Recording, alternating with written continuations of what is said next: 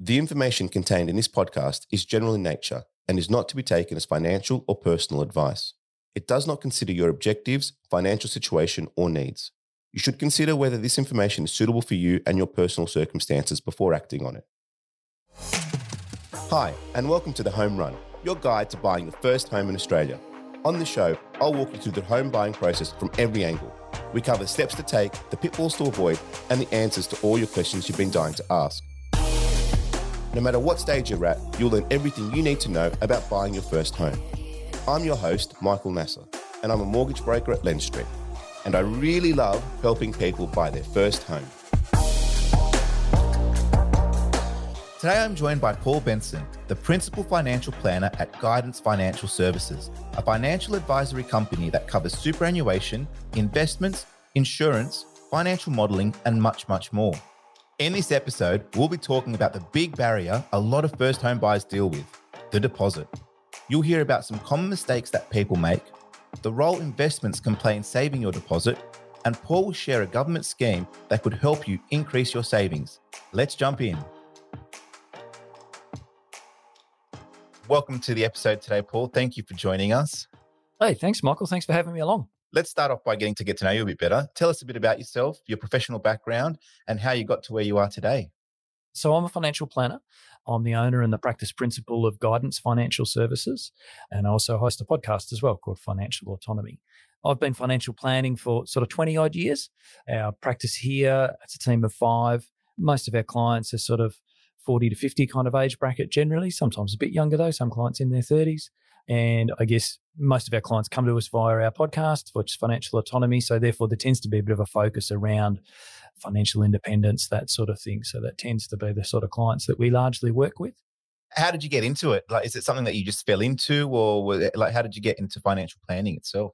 Back at high school, we had work experience, which of course still happens today. And I was always interested in the stock market. Grandfather used to own a few shares and he used to talk about them sometimes. And I always found that pretty interesting. So when work experience came up, I got work experience at a stockbroking firm.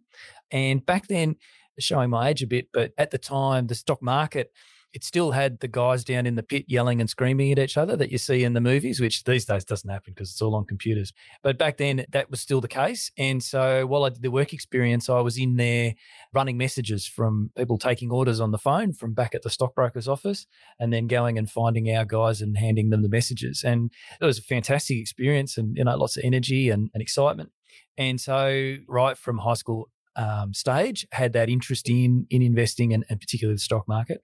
Out of school, I got into I worked for one of the big banks and I did a degree at night, which they sponsored me through, which was great. And so I did a few different roles there. I mean, initially in the branches, but then in a couple of different roles in the head office sort of area, and eventually, yeah, having done a few roles and and I guess perhaps a little bit of maturity in my late twenties, had a bit of a look around, wasn't really enjoying the role that I was in, even though it was kind of the role that I'd aspired to for quite a long time. But once I got there, I realized mm, yeah, it was kind of just doing spreadsheets all day. And so had a bit of a look around and, and the benefit of working for a big organization, of course, is that there is lots of opportunities for you to jump sideways to try out different things. And so I guess I circled back to, well, I've always been interested in investment and and I saw the financial planning role there. And, and at that point, the banks were prepared to train you. And as I say, they'd already kind of invested in me a bit because they'd sponsored me through a, a, degree. So I stuck my hand up for a role. And, and I remember in the interview saying to them, well, look, I've decided that financial planning is a good fit for me, for my skill sets and my interests. And so I'm just going to apply for every one of these jobs that you advertise until you give me one. Obviously, that was a pretty good threat because they gave me the first one I applied for. So I worked as a planner there for seven years left in 2006. There's some issues with financial planning in the banks, which of course come out in the last few years. And so that was some of the reasons that I left, you know, sort of salesy type culture that didn't sit very well. But nevertheless, it was a good apprenticeship.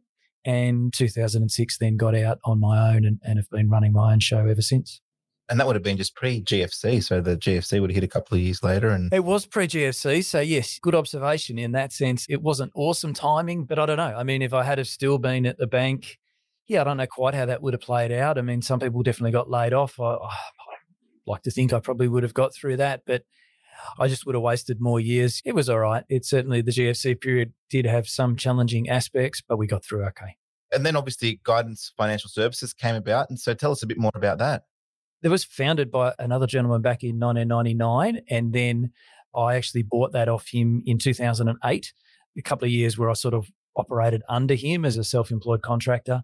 But that gave me the ability to just see the business and see how it works and meet some of the clients. And so, yeah, he decided he wanted to exit. So I bought him out in 2008. So the business has had a bit longer run than my ownership period, but certainly at this point, I've owned it for the majority of its life. We obviously deal uh, and speak a lot to first home buyers. And one of the biggest challenges that first home buyers face is trying to save enough money for their deposit. What are some of the common mistakes that first home buyers make when trying to save that you've seen? So you've got a couple of things to balance up, right? And interestingly, we just did a, I just presented a strategy to a client yesterday, I think, or the day before, where the objective is, right, in three years, he wants to be able to buy a house and how are we going to get there. So this is definitely a live issue for some of the clients that we work with. You've got a bit of a juggling act because I mean, there is the first home guarantee, the government scheme that enables you to potentially get a home loan with only a 5% deposit. But what we often find with this, and Michael, I'd be interested in your experience, I guess, particularly in Sydney, you might see this even more, is that it's all very well to get a 5% deposit, but you've still got to get a loan big enough to be able to afford to buy the property. And you've only got a 5% deposit, then obviously that means you're borrowing 95% of the value of the property. And there's only a certain amount that the lenders will give you based on your income. And so what certainly in, in this case that we're working on just recently, sure, as a first homeowner, he could potentially access that 5% if he could. I mean, there are limited spots, Michael. You're probably across this more than I am, but it didn't really help because his target purchase price was 600,000 and with only a 5% deposit, the size of the loan that he would have needed, well, he, he couldn't get it anyway. So deposit's pretty crucial. Even if you can access the government schemes and get away with a little deposit, often that, that doesn't do the trick anyhow, in our experience. So Therefore, it takes time, I guess, is the number one step. Most people would commit to, all right, well, I've got $2,000 a month that I can afford to save, or you know, it might be a couple. And therefore, they'll put that into some sort of investment and progressively build that way is typically the way it happens. I guess there's always an impatience and there's a wish that, I wish it was there tomorrow or whatever, but you do just have to take this, well, all right, I'm going to set myself up so that I can buy a house in whatever, three years, whatever the relevant time frame. And then you start making step towards that progressively. It's not something you can wake up typically one morning and just decide, oh, yep, right, I'm ready to go. Let's do this whole home buying thing. It's definitely a process and a strategy, I think, is the key thing. And so you've mentioned there that in this instance with your client, you know, there's a three year strategy in place to get them to where they need to be to purchase. And yeah, the 5% deposit scheme is good, obviously, and we'll speak to that a little bit later on and, and the benefits to it and how it actually works. But on the counter of that, you've got to have the borrowing capacity to borrow the 95%. And that's the juggling act that needs to be played out. But back to the strategy, are there any investment strategies that can help first home buyers save their deposit or even save it quicker? Depends on your time frame. So if your time frame is relatively short, so certainly less than a year, maybe even less than two years, then your strategy would just be to build it up, cash in the bank somewhere, wherever you can find the highest interest rate, but you can't get any more sophisticated than that because, as we've seen in 2022, if you go into investment markets, sometimes they go down. And I'm not just talking about the share market here, the bond market went down more than the share market last year, which doesn't happen very often, but that's the case so you can't really do anything beyond cash unless you you really need at least a three year time frame. But if you have that time frame, then yeah, you could potentially do some sort of balanced investment, not dissimilar to perhaps how you've got your superannuation invested, and you could add to that every month over that sort of time frame. Some years will be better than others. You know, it's the return is not certain, but then again, cash in the bank Um, I mean, the interest rate's a lot higher now than it was 18 months ago. So that moves too. But I guess there's more variability if you go some sort of balanced fund or something along those lines. So certainly that's possible. It works well if you're going to add to it on a monthly basis, typically. Some people are in jobs where they maybe get bonuses every now and again. So they might get some lumps. So they could always top up with those lumps. But the progressive investment works well. But as I say, really you need a three year time frame. The longer, the better. I like the fact that you've actually sort of put a number to that, as in three years, that we generally can help in terms of building a deposit with some effective strategies. And and I guess with being a financial planner, there are other investment strategies that can come into play that the average just saving mechanism doesn't always, I guess, account for or might slow that process down. Obviously, risk involved, as with anything, but that's where you come in to try and help mitigate that, I guess, and provide the best possible strategy for the individual. Do you see any common mistakes when people start investing to try and sort of save that deposit? Usually it's more just a common mistake of starting to investing full stop rather than necessarily as a deposit, but it's looking at short term market movements and sort of extrapolating that out or thinking that's the norm. So, like last year, as I say, bonds went down. Now, that's very, very rare. I think the last significant time bonds went down was 1994. So it doesn't happen very often. But I had someone email me the other day and say, Oh, I'm thinking we should get out of the bonds portion of my portfolio. And essentially, she's arrived at that conclusion based on a sample size of one year, and not a very representative one year.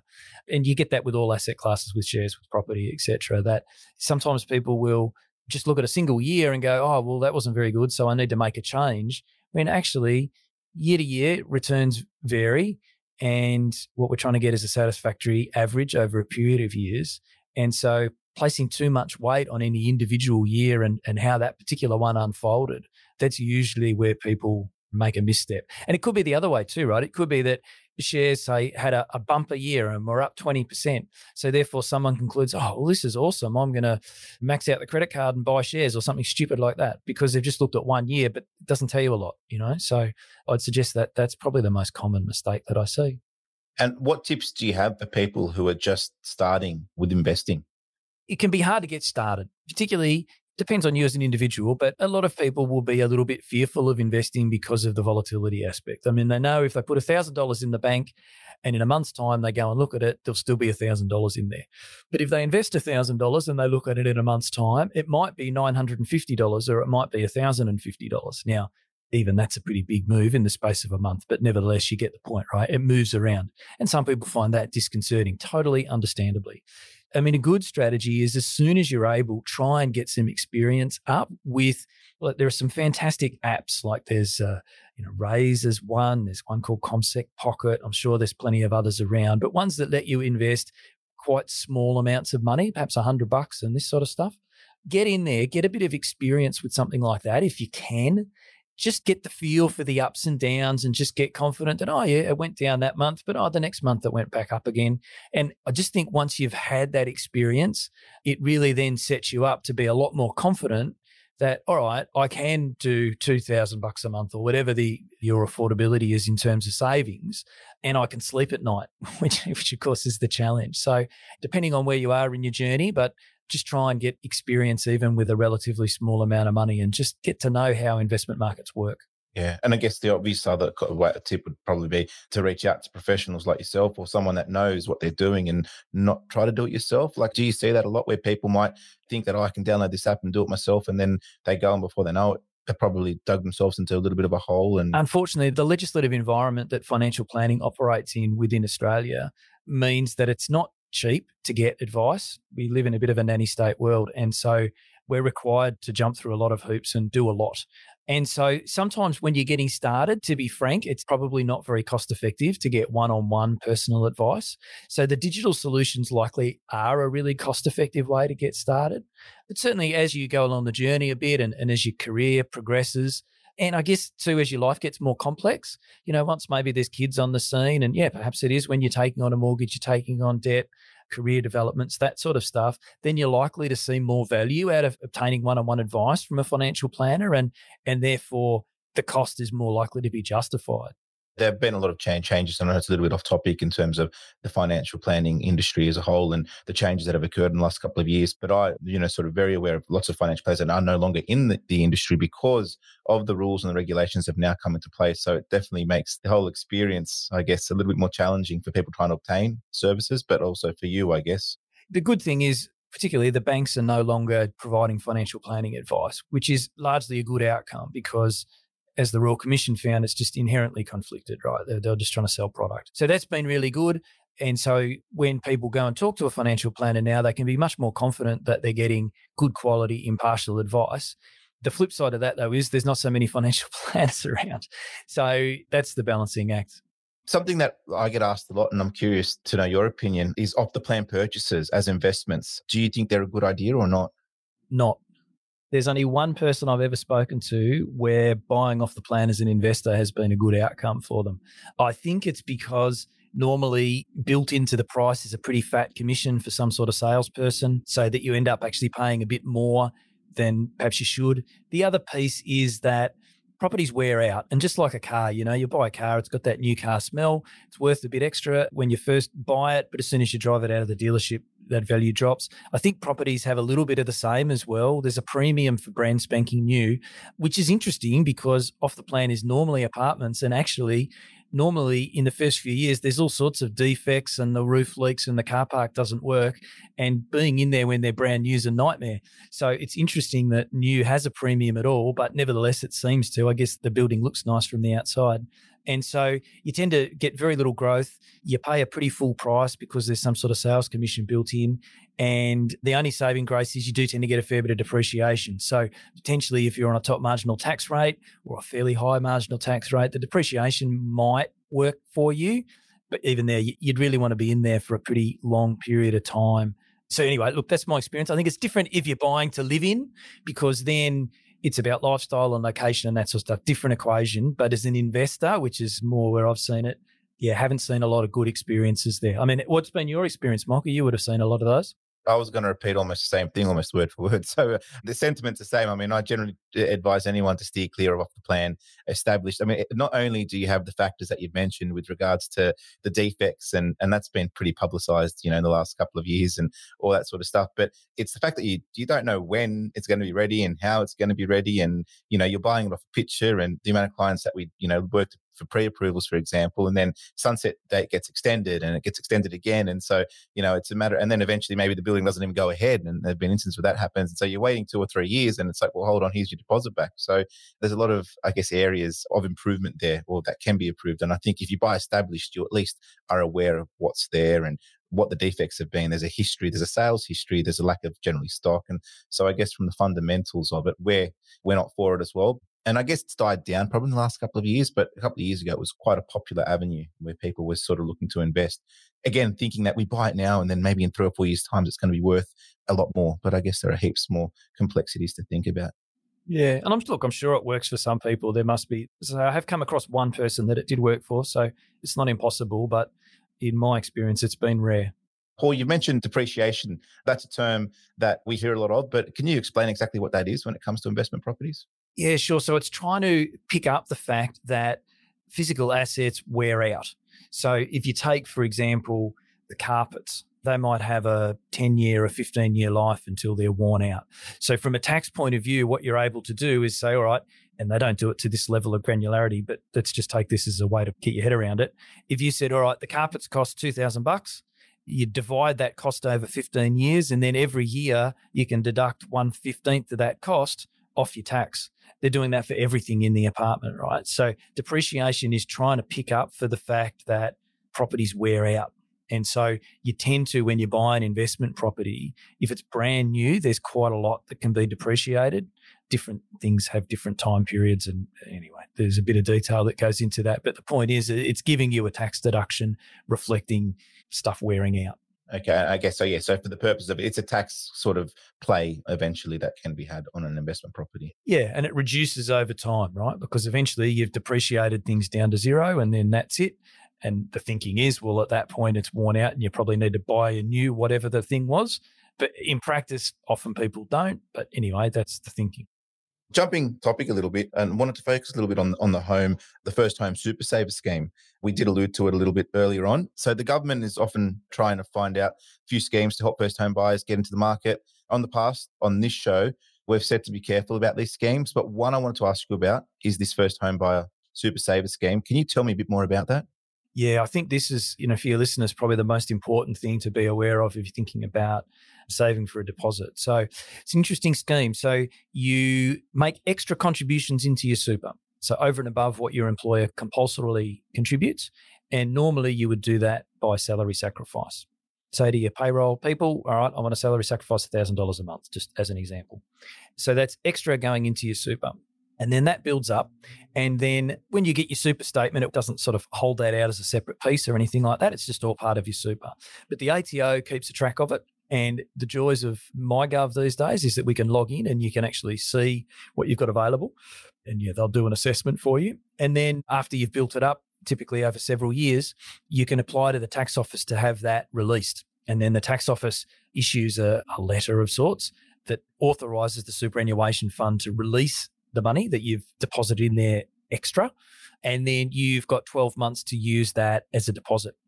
It's attractive because, as I mentioned, your salary sacrifice typically to get the money in there in the first place. And when you salary sacrifice, your money is going in there before it's had any tax deducted.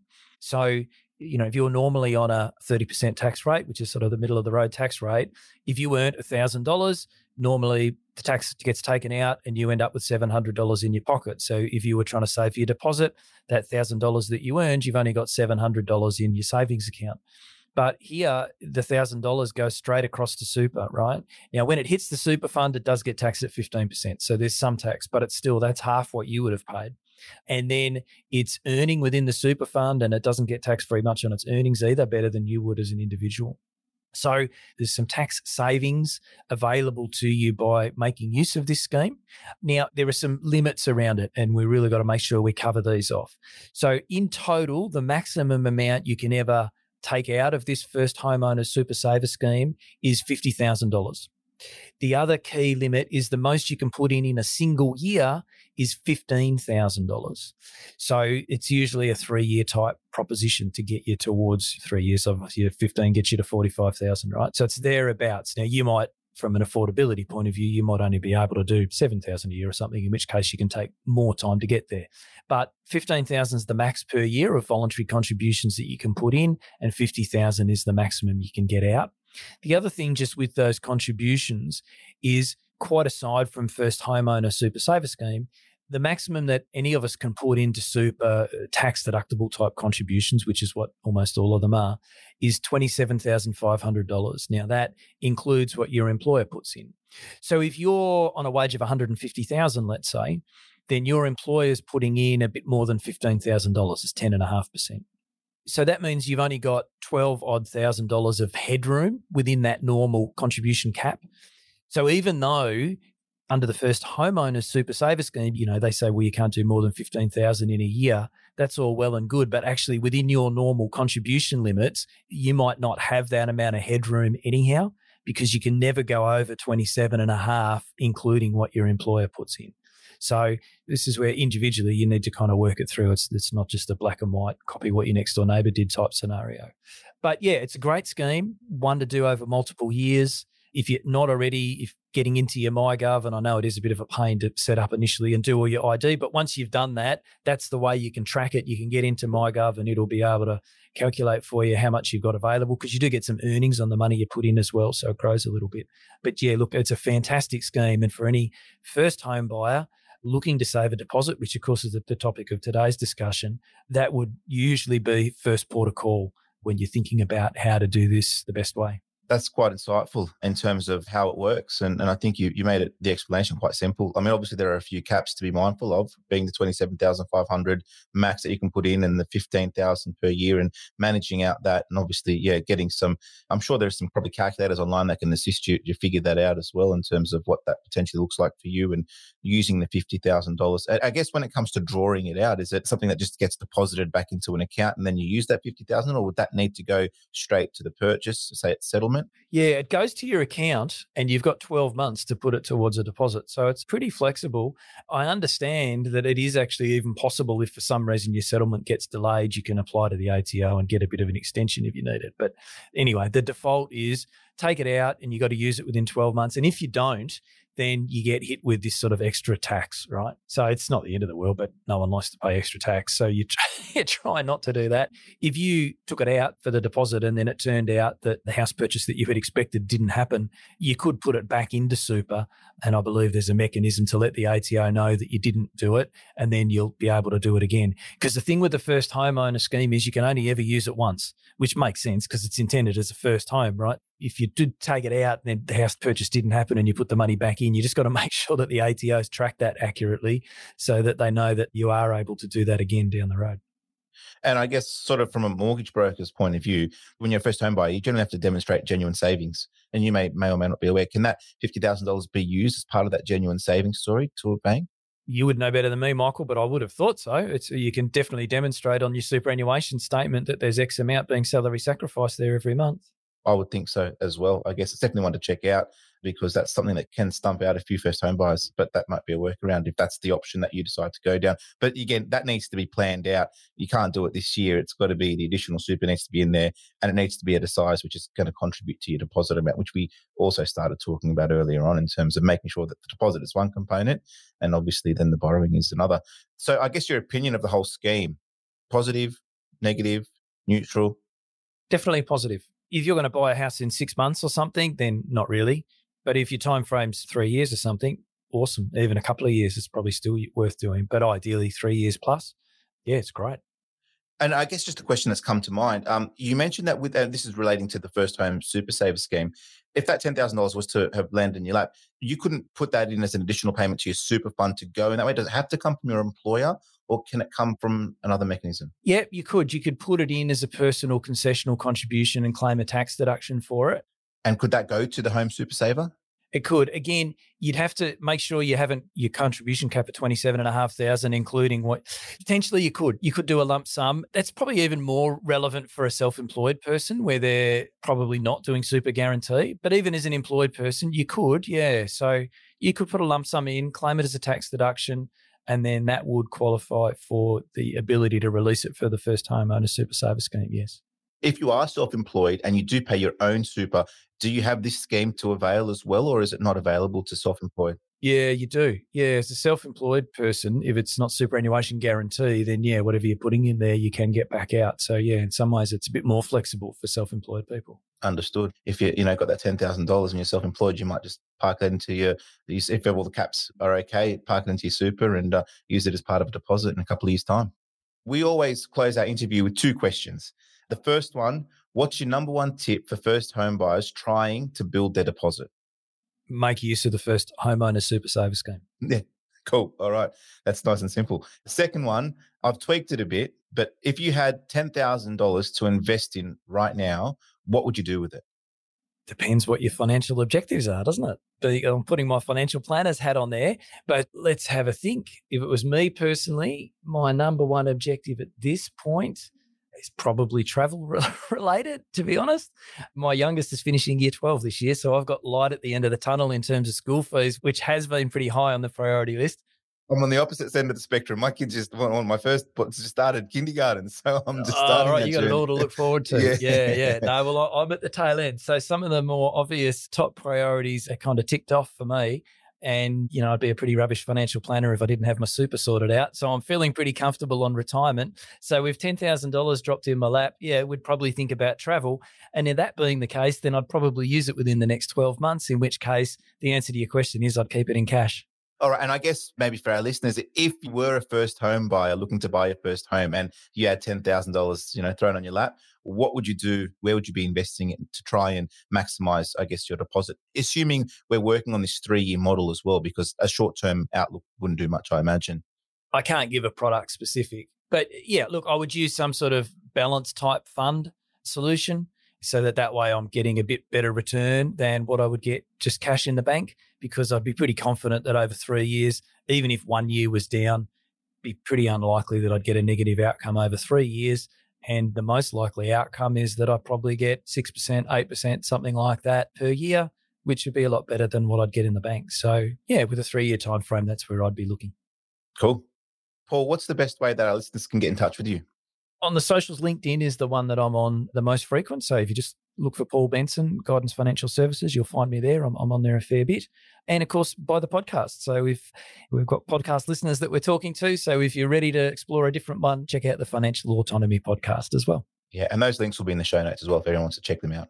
Well, thank you so much for your time today. Um, it's been really insightful and I've got a lot out, out of it. And I'm sure our listeners have as well. So thanks so much for your time.